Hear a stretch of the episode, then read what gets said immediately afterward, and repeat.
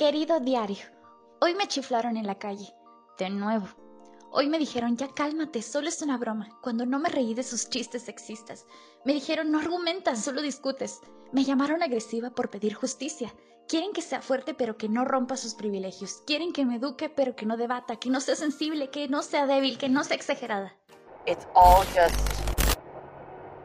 fucking impossible. Bienvenida al diario de una feminista. Hola, bienvenidas y bienvenidos a El Diario de una Feminista. Yo soy Mim Silva y te recuerdo que nos puedes seguir en nuestra página de Facebook El Diario de una Feminista. Ahí compartimos información, memes y todo lo relacionado con el feminismo. También vuelvo a abrir el buzón de sugerencias por si gustas mandarnos mensaje a través de nuestra página de Facebook con algún tema que te gustaría que toquemos, que tratemos, que hablemos aquí en el podcast.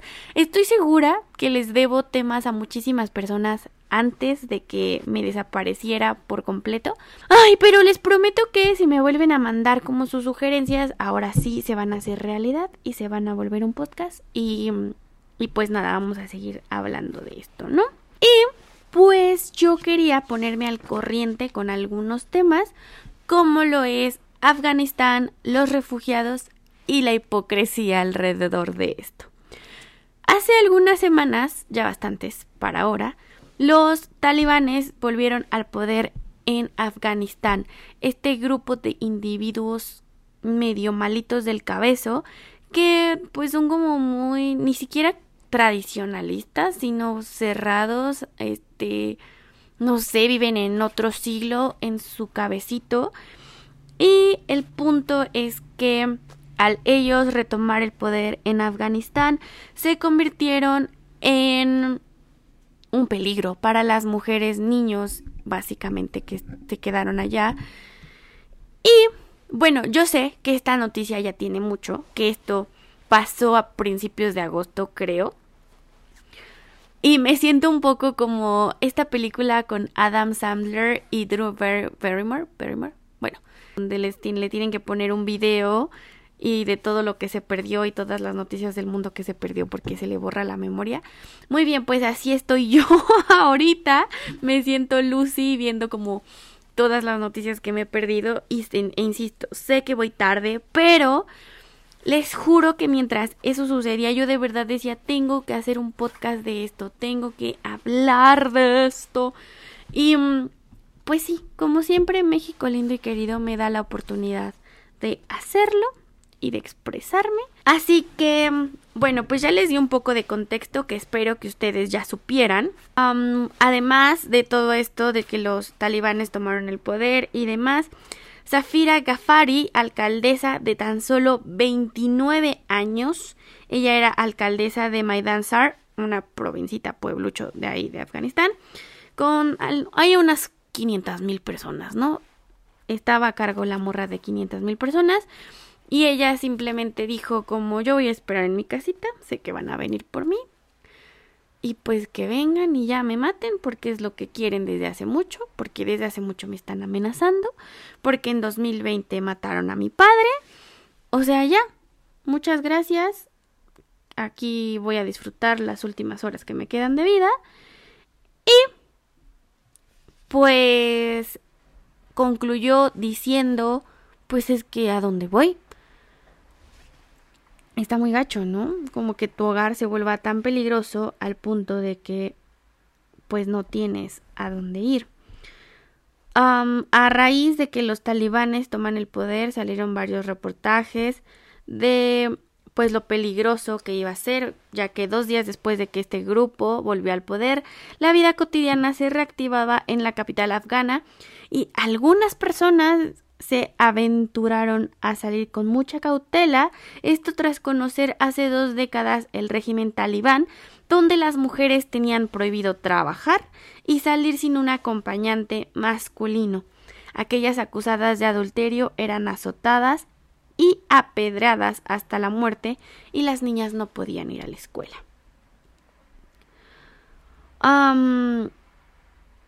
una sobreviviente del régimen talibán apellidada, apellidada, apellidada, apedillada Katera, de 33 años, contó cómo a los ojos de los talibanes las mujeres no son seres humanos vivos que respiran, sino simplemente algo de carne para ser maltratadas. A veces los cuerpos de las mujeres alimentan hasta a los perros. Ella contó un poco más de su experiencia a la revista Proceso. Cacera vive en Delhi con su hijo y su esposo, pero eso no le quita la preocupación por las mujeres que se quedaron en Afganistán, ya que los talibanes regresaron al poder. Ella dijo, los talibanes no permiten que las mujeres visiten a médicos varones y al mismo tiempo no permiten que las mujeres estudien y trabajen. Entonces, ¿qué le queda a una mujer abandonada a morir? Ella expresó esto con temor y que desaparezcan las mujeres en ese territorio. Bueno, después de que se supo todo esto y del peligro que las mujeres corren, a mí la verdad me dio muchísima ansiedad pensar en las mujeres que se quedaban, pero también era como un momento de mucha reflexión hacia los usos y costumbres de otros países, hacia la agenda que siguen estas mujeres, a que hay mujeres en resistencia allá luchando, a las que hay que darles visibilidad, no hay que no hay que intentar hablar por ellas y este episodio no va en, en pro de eso, no quiero hablar por ellas y decir como, ay, pobrecitas, hay que rescatarlas, porque he entendido que eso cae en nuestra colonización y en nuestra necesidad de querer rescatar porque creemos que vivimos mejor, como sin entender las circunstancias y los contextos de otros lugares sociopolíticos. Y bueno, pues ya mucha chachacharla de como tan intensa, ¿no? Y bueno, como les decía, yo evidentemente no pretendo hablar por nadie, solo pasar el mensaje porque soy más que una lechucita en este tema en específico. les quiero contar que dos cineastas afganas pidieron ayuda en el Festival de Venecia. Yo estudié cine, entonces esto me llega directamente, o sea, esto sí me pega mucho, porque pues además los festivales estamos acostumbrados a que sean como esos lugares en donde la crema innata de la industria cinematográfica se reúne y sí se hablan temas como sociales que nos incumben, pero desde el privilegio y por algo Nuevo Orden ganó un premio, ganó el León de Oro a Mejor Película en alguno de los festivales, porque pues bueno, no entendemos mucho de contextos sociales y políticos en el cine a veces. Pero el punto es de que en Venecia, Sara Karimi y Sara Mani, no sé si los estoy pronunciando bien, perdón, tomaron micrófonos para reflexionar sobre la tragedia del país y la difícil situación de los artistas en especial analizando todo lo que está sufriendo el país tras el regreso al poder de los talibanes. Karimi dijo, el 15 de agosto empecé mi día normalmente. Me levanté, me maquillé, me vestí y me puse en marcha. Pero pocas horas después, cuando la milicia fundamentalista entró en la capital de Kabul, tuve que tomar la decisión más difícil de mi vida, partir o quedarme. Vi cómo mi país y mis sueños se derrumbaban. No se trata de mí o de unos pocos directores, sino de toda una generación joven de Afganistán. En dos semanas las mentes más talentosas y prometedoras se han ido. Mm. Ahora los talibeses muestran el lado más suave, pero no son así, son crueles como antes y más listos. Y mm, ella dijo que la primera escuela de música que juntaba niños y niñas ha sufrido ahora la embestida de los talibanes. La han ocupado, han roto todo, los estudiantes se han escondido o algunos han huido. Quizá a esos niños se les enseñará a ser terroristas en lugar de músicos. Está sucediendo ahora mismo y es una vergüenza.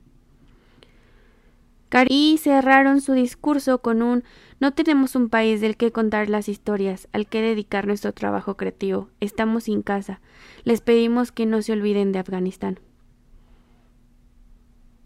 Ay, no les dan ganas de llorar porque a mí sí me están dando muchas ganas de llorar. Y bueno, justamente las directoras hablaban de cómo supuestamente los talibanes se han relajado un poquito, o sea, ya no son como hace 20 años, la gente cambia y evoluciona, ¿verdad? Y pues los talibanes ya no están en ese plan tan tan grotesco, tan grosero, ya van a dejar ir a las niñas ir a la escuela. ¿Ven? Qué progresistas andan los talibanes. O sea, sí tienen que salir acompañados de un varón y no pueden estar solas en las calles y tampoco pueden trabajar. Pero ya pueden ir a la escuela, morras. Dios, ¿qué está pasando aquí? Y bueno, ahora viene como el mundo no le quiso dar la espalda a Afganistán y a todos los refugiados y el CEO de Airbnb anunció que llegó a, un acuerdo con más de 20 mil personas que rentan en su aplicación para que les dieran refugio a las familias de Afganistán que estaban huyendo de esta trágica situación aquí en México, de donde su servidora es. Marcelo Ebrard dijo que en, México se, iniciaron, se inició el procesamiento para las primeras solicitudes de refugio de dichos ciudadanos. Todo lo aplaudimos y llegaron en un avión y todos muy contentos, shalala, shalala. Pero, amigos, esto no es más que una farsa e hipocresía de todo mundo de los gobiernos, de nosotros como sociedad, de las redes sociales. Somos una bola de hipócritas, de irónicos, de convenencieros, que nos encanta ir, pues, no sé, como con lo que dicen las redes sociales, como apoyar una causa que se vuelve viral porque sí, y entonces también sacamos nuestro lado un poco clasista, o sea, está muy, muy de la chingada esto y me voy a expresar mejor. En primera, esta situación que se dio a conocer de cómo viven o vivirán o están viviendo las mujeres que desafortunadamente se quedaron en Afganistán o las que sufrieron el régimen talibanés hace 20 años, dio pie para que en redes sociales se comentaran, o sea, como que varios FIFAs dijeran como, ven, aquí ni están tan mal. O sea, en México sí matan más de nueve mujeres al día, pero mijas las dejamos trabajar y hasta más a veces las dejamos mantenernos. O sea, pinches morras se quejan de todo. Pinches morras, ¿por qué se quejan de que las violen si las dejan estudiar? O sea, sí, las violan en las universidades, las acosan los maestros, pero las dejan estudiar, ¿no? Me tienen hasta la madre pinches fifas también como moviéndonos un poco más hacia la hipocresía, no precisamente de género, sino de nacionalidad, por así decirlo, encontramos la discriminación que sufren este tipo de personas, en especial los que vienen de Afganistán y como de todo ese pueblito, como de por esa zona. Ah, pues llegan a sufrir de mucha discriminación cuando llegan a abrirse paso en el primer mundo.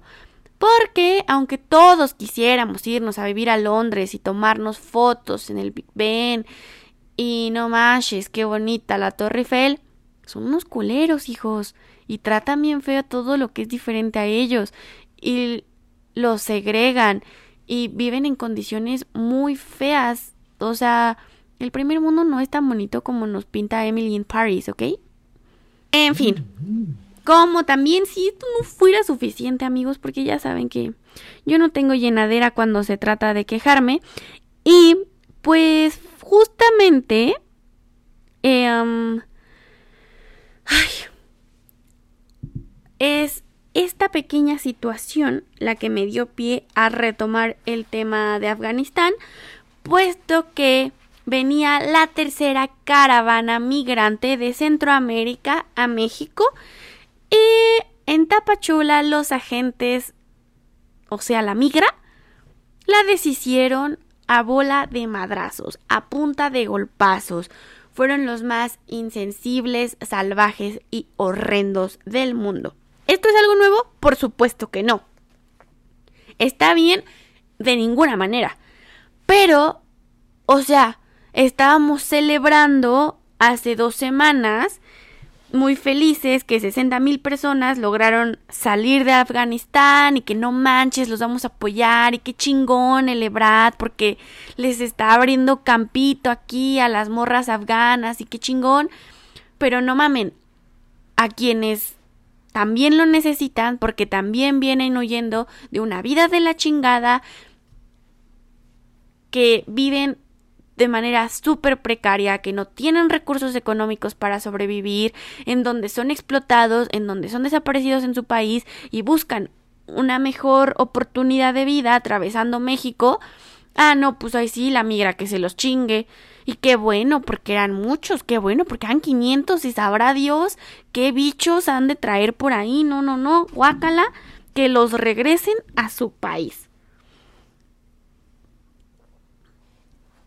Y todavía, como bien orgullosos, la migra dijo que la caravana se disolvió en menos de 24 horas. Varios reportajes indican que se les da un trato inhumano a los migrantes centroamericanos que incluyen como haitianos, cubanos, venezolanos y todos están desesperados y sin recursos.